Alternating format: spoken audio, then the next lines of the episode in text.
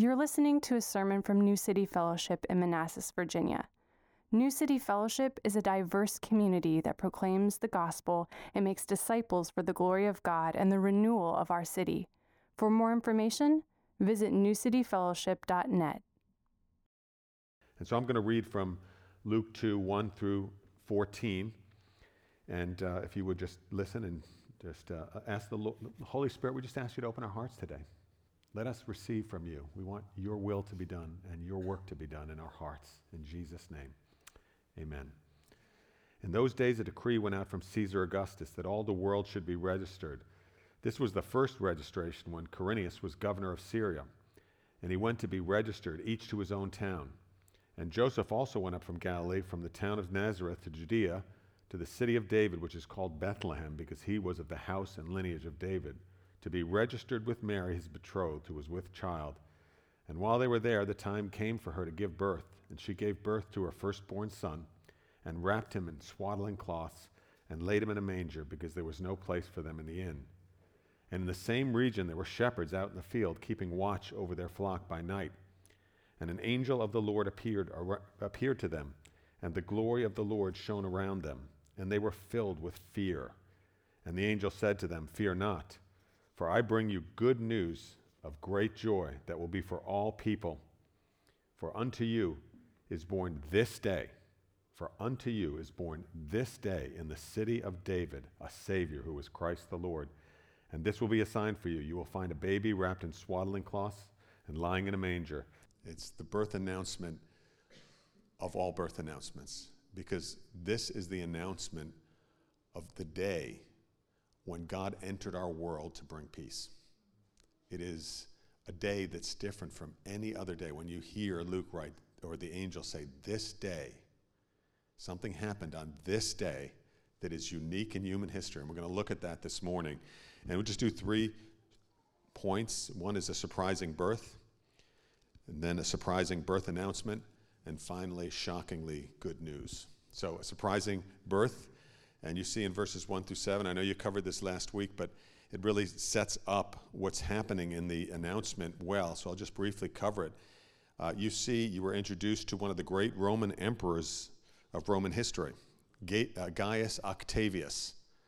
He was the step a grand nephew of Julius Caesar, and he was, uh, you know, he's the guy who, if you ever seen the movie Cleopatra, he battles Mark Antony and defeats Mark Antony at the Battle of Actium in 27 AD, and the Roman Senate names him Augustus, which means majestic. He is the first Roman emperor, Caesar Augustus.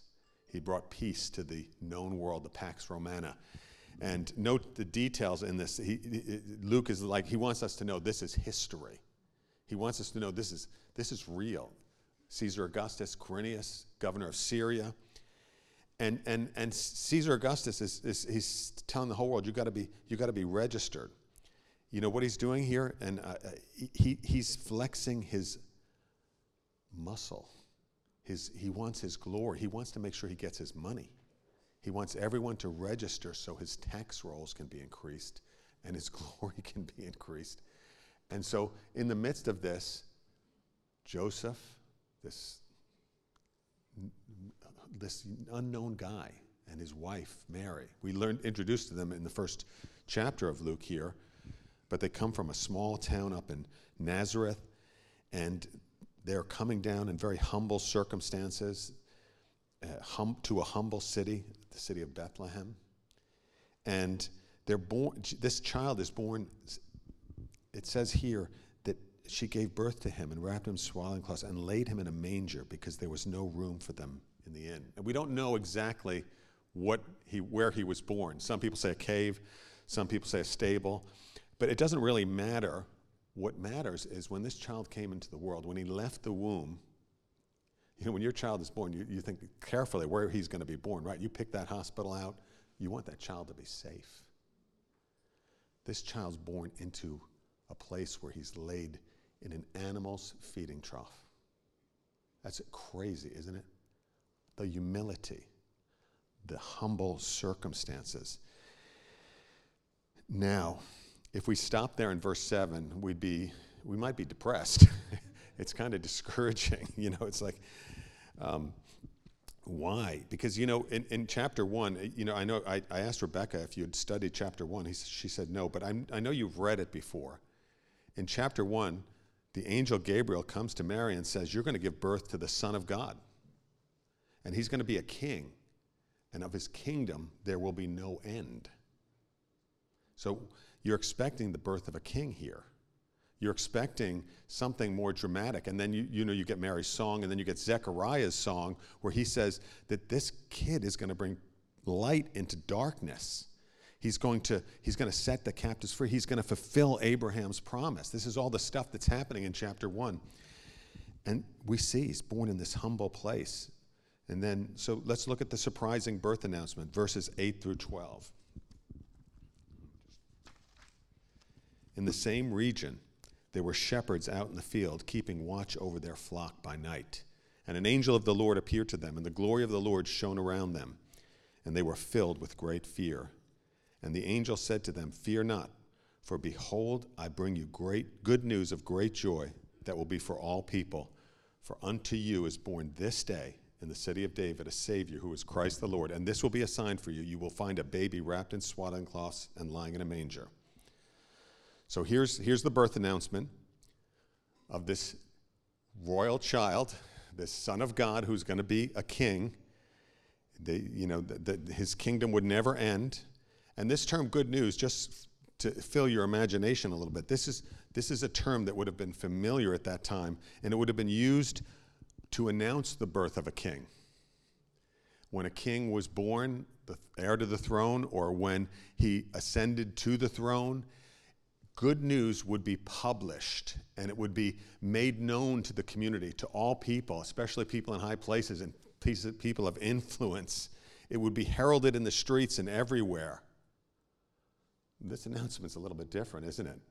From this lonely manger, this birth announcement comes to the shepherds in the field, watching over their flocks at night. And shepherds, I'm sure you've heard this before, they're, were not, they were not honored people. They were lowly. They were not the 1% of Roman uh, culture and uh, the Roman uh, Empire. They were, they were considered dirty. They were, and, and, and among the Jewish people, they were defiled because, because of their relationship with animals. They could never be clean. So they couldn't really fellowship. They were considered lowly. They weren't allowed to testify in court because they were considered untrustworthy.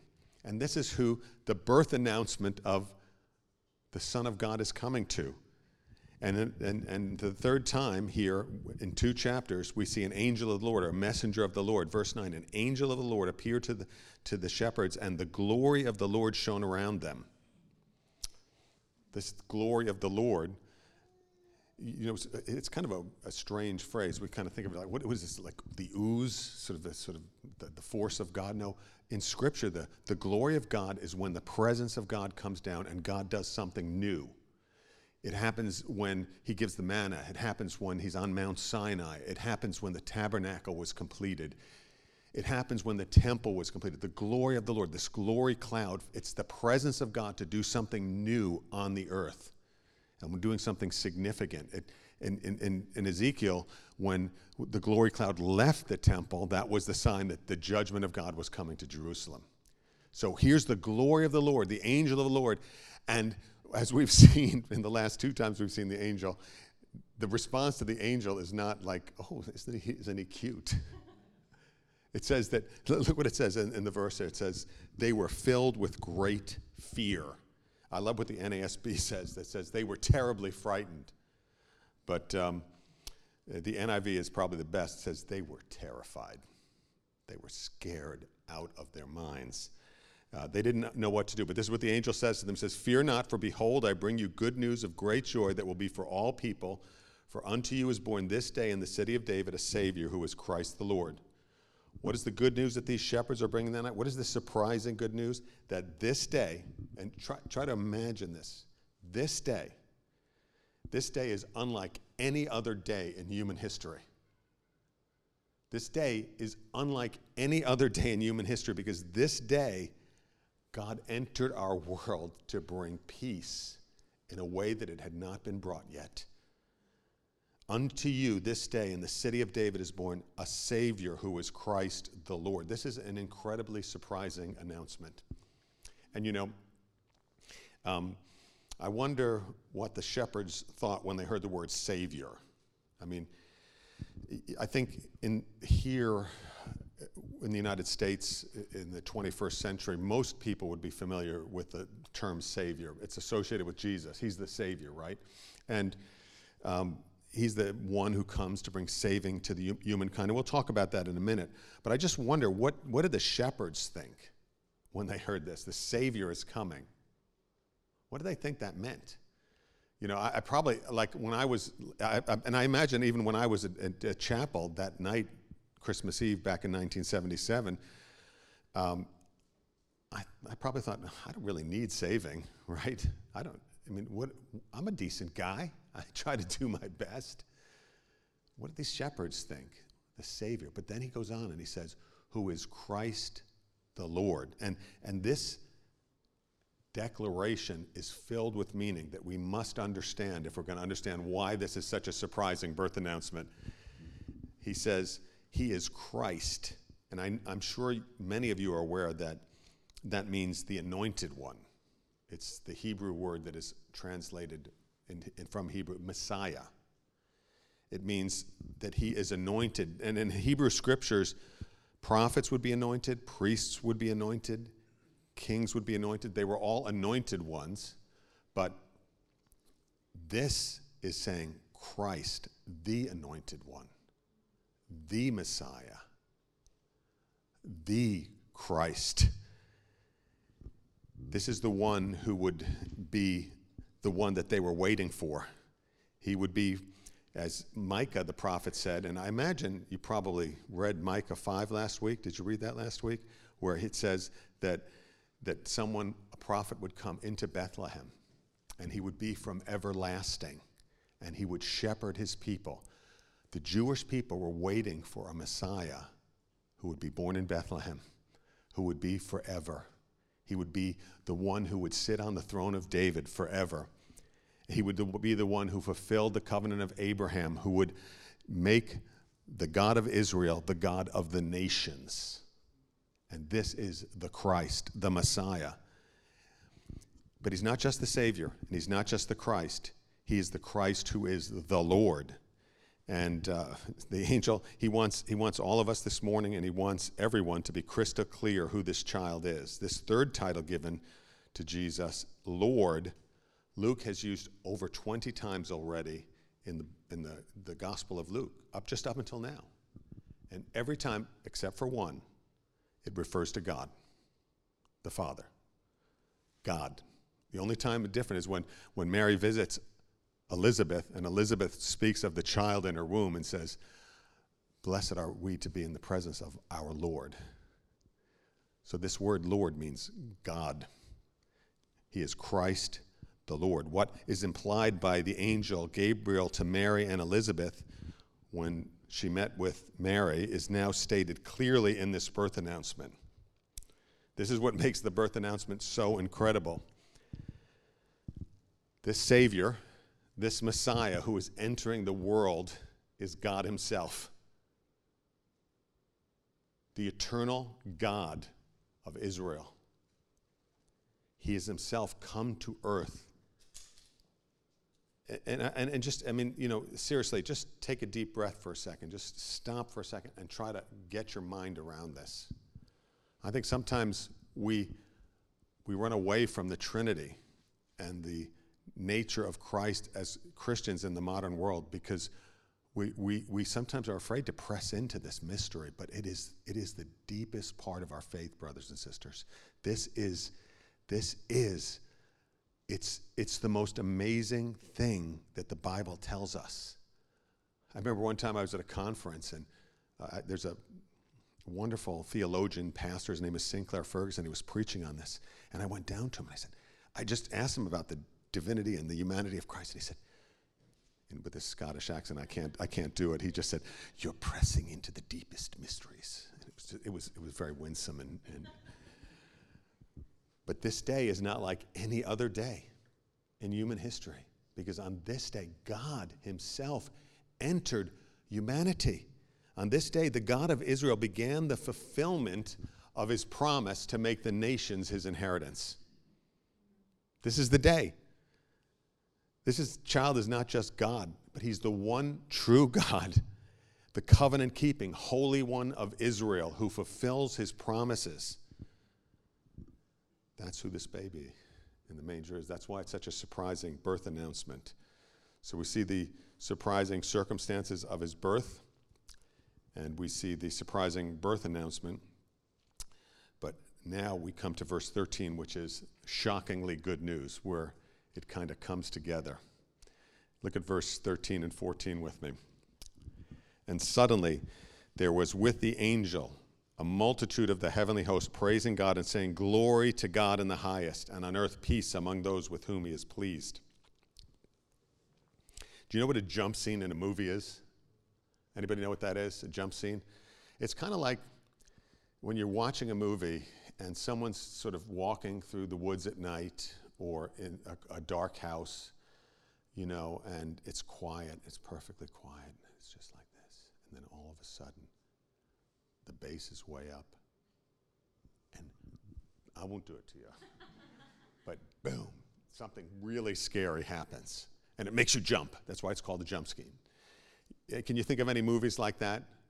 Well, just try to imagine this scene right here. Okay, they're terrified by one angel. And then it says, suddenly, okay, now that word means suddenly, the heavens rend open and the heavenly host, and host means army, friends, army of angels. Jesus said, if I called on one angel, he would deliver me. Remember, he was being arrested? If I called on one angel, he would take care of all of you guys. This is an army of angels. Armies are normally gathered to wreak havoc and war. But this is a different kind of army. They've come to sing the glories of God. Glory to God in the high.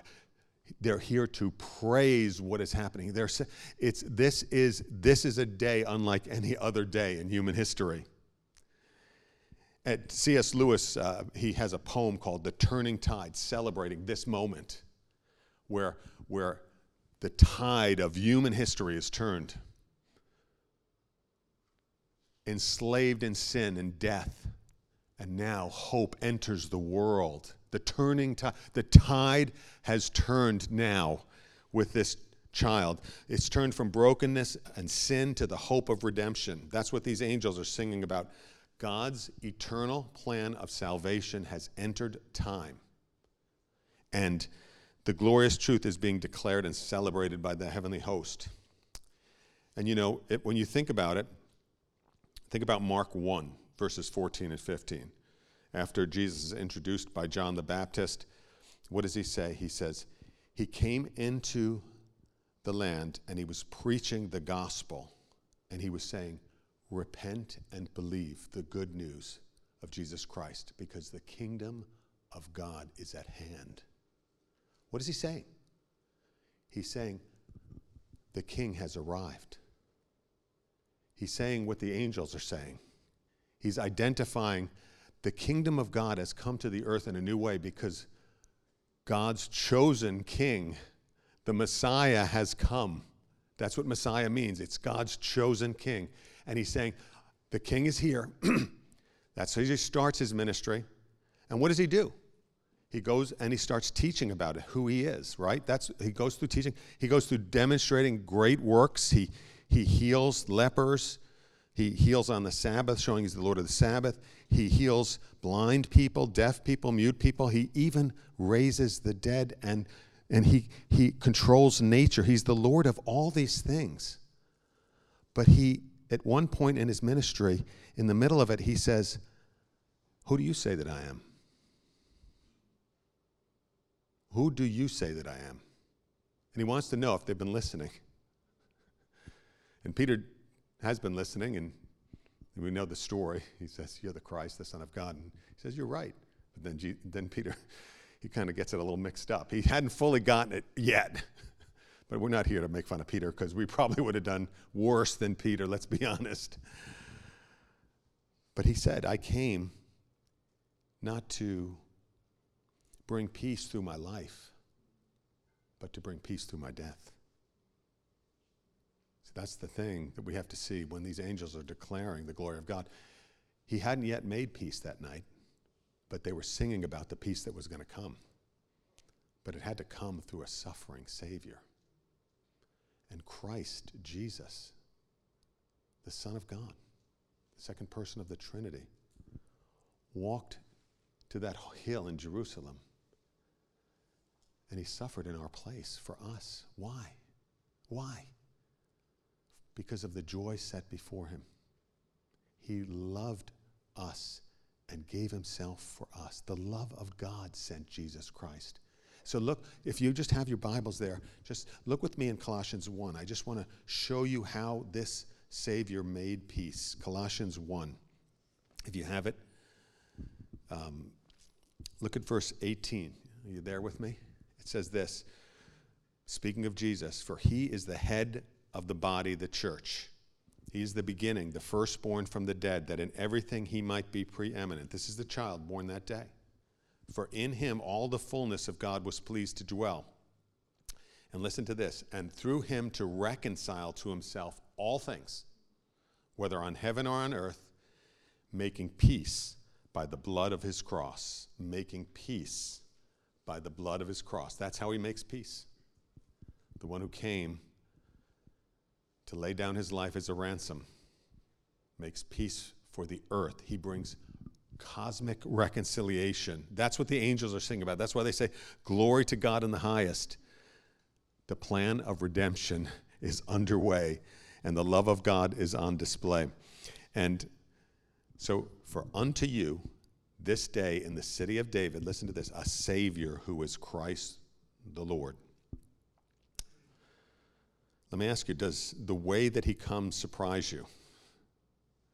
Well, the gospel of Jesus Christ says he's come and he's accomplished peace. And, you know, we just read Colossians 1. Well, how, how do we receive this peace? How do we, how do we experience this peace? Because, you know, we, we look at the earth today and we look at, I mean, uh, I'll take the easiest thing Ukraine, right? There's no peace in the Ukraine. You could go all, many other places. There's a lot of, there's no peace in certain parts of our cities. And how do you get this peace? Because it says he's, he's reconciled all things, right? It says that in Colossians 1. He's, there's a cosmic reconciliation that we're waiting for when he comes back. He's going to bring that, co- and we'll get, I want to come back to that in one second. But how do we experience the experience of that cosmic peace now? Well, we go back to what Jesus said when he came out, right? Mark 1 14 and 15. Repent and believe the gospel. That's all. We that, and that's what I needed to hear when I was in high school, right? Someone needed to tell me who this child was and that I needed to turn from my own self rule, acknowledge my own sinfulness, and receive the love of God expressed in Christ Jesus' death on that cross. That's how we receive the King who is announced on this day who brings peace. And what happens when we do that? We're reconciled to God, right? And we receive His Holy Spirit to live within us, and we're transformed and we're brought into a family, His family, and we are reconciled to one another. But again, let's be honest. Here this morning, I'm sure there's some of you have some brokenness in your life. We all do, right? Maybe some there's some places you're not experiencing peace, things you're worried about. Maybe someone you know is sick with a diagnosis that doesn't look good. Maybe there are circumstances in your life that just it's hard to find peace in. You just you feel that constant buzz of anxiety. Who hasn't felt that? Worry. Maybe there's a relationship, someone sinned against you, and you're just finding it hard to let go of your unforgiveness. Or maybe you've done something to someone else and it's hard to actually forgive yourself in some ways. I know that's a not a biblical concept, but it, sometimes it feels that way, right? It feels like we're, we just feel guilty and we can't get past our guilt. Well, how do we how do we make it through when the journey is difficult? Well, I want to just read the next passage from Colossians 1. It says, And you who were once alienated, this is verse 21, and hostile in mind, doing evil deeds, he has now reconciled in his body of flesh by his death, in order to present you holy and blameless and above reproach before him. If indeed you continue in the faith, stable and steadfast, not shifting from the hope of the gospel. Isn't that good news? God has shed his blood so that you can be holy and blameless and above reproach. And you know what, what's so good about that is your sins are forgiven, you have the Holy Spirit with you, and Christ promises he will never leave you nor forsake you. He promises that he says in Matthew 28, Lo, I will be with you always. It doesn't mean that we're going to be taken out of these difficulties. But whatever you're facing this morning, the Lord Jesus Christ is with you right now. And we forget that sometimes, don't you? I was, I was, I, I was I'm doing Christianity Explored with an Iranian woman who came to Christ. And she, when she came to Christ, she's just in very difficult circumstances. And she, she didn't feel worthy of the grace of God because she finds it really hard to trust God in the midst of her pain. And she looked at me and said, Have you ever felt so bad that it was hard to trust God? and I just I, I just shared my testimony with her where I, there's this, this period in my life where it was just a dark time, and I I just I've been walking with the Lord for 30 years, and I still I was in a place of darkness. And through and I, I, I wish I could tell you the whole story, but someone an unexpected person reminded me. They said to me, these are the exact words. Someone I know who loves me. They said, "You've told many people to trust in Jesus, Kenneth. Why aren't you trusting in Him now?" and I felt the Spirit just break into my heart, like just a little seed of joy in the darkness. And it, it didn't change the circumstances, but I realized Christ was with me, and I was able to experience the Spirit's ministry again and stay in His Word and, and continue to walk with Him through that dip, trial and difficulty. And I can say now, by God's grace, I'm through that trial, by God's grace. But you might be in that trial today. God is with you in that trial. And no matter what, we always have to keep our eyes on the end. Because, you know, the reality is real, real trials are coming, always. And, and if, if not, even if you live the most blessed and wealthy and abundant life, we're all going to die, right? And that's the last great trial that we're going to face. This day is different from any other day because on this day, peace entered the world so you can face even the darkest times, even your own death. You know, I, I, I don't think I would have got this as a new young believer when I got saved in college. I just didn't get how crazy radical and amazing this is. But I've, I'm an old man now. It's just a reality. I look in the mirror and I say, Who is that guy? and I've walked through a lot of things with a lot of people, and I've seen saints die, cross the river. John Bunyan in Pilgrim's Progress calls it the, the icy river of death, where it, it's not an easy thing to go through.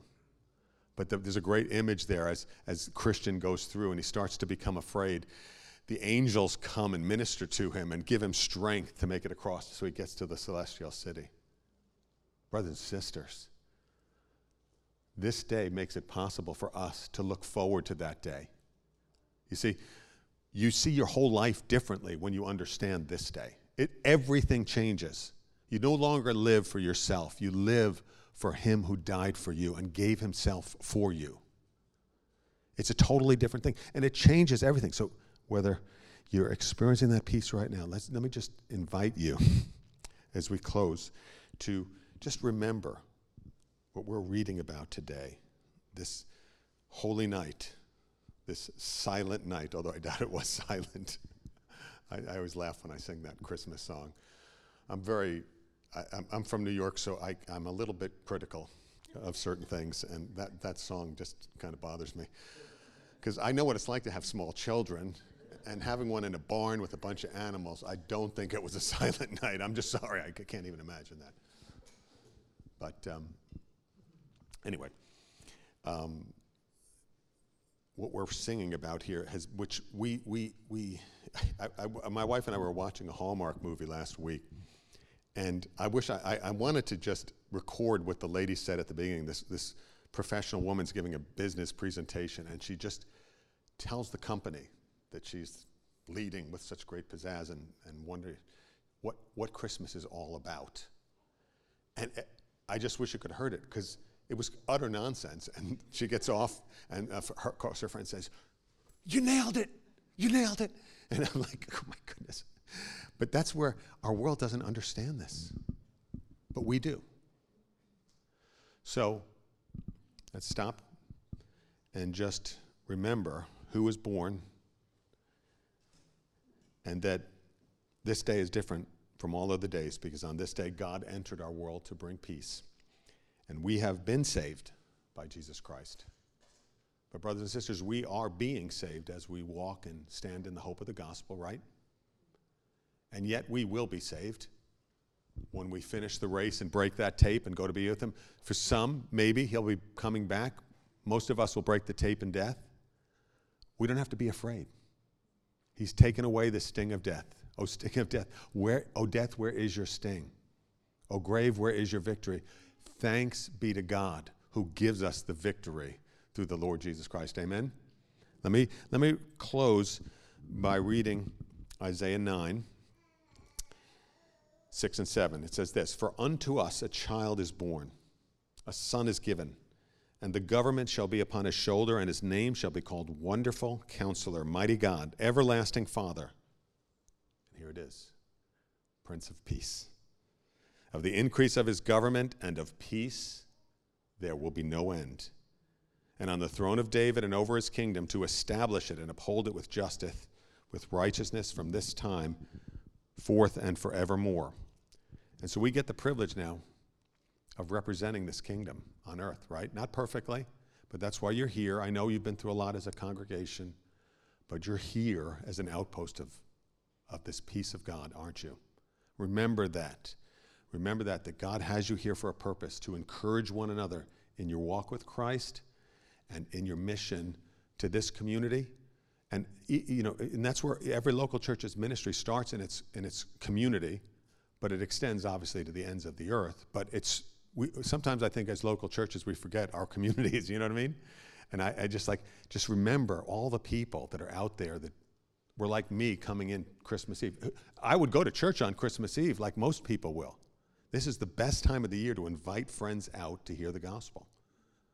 So just remember that and invite friends out to church. Invite them to hear the gospel and share the gospel with them.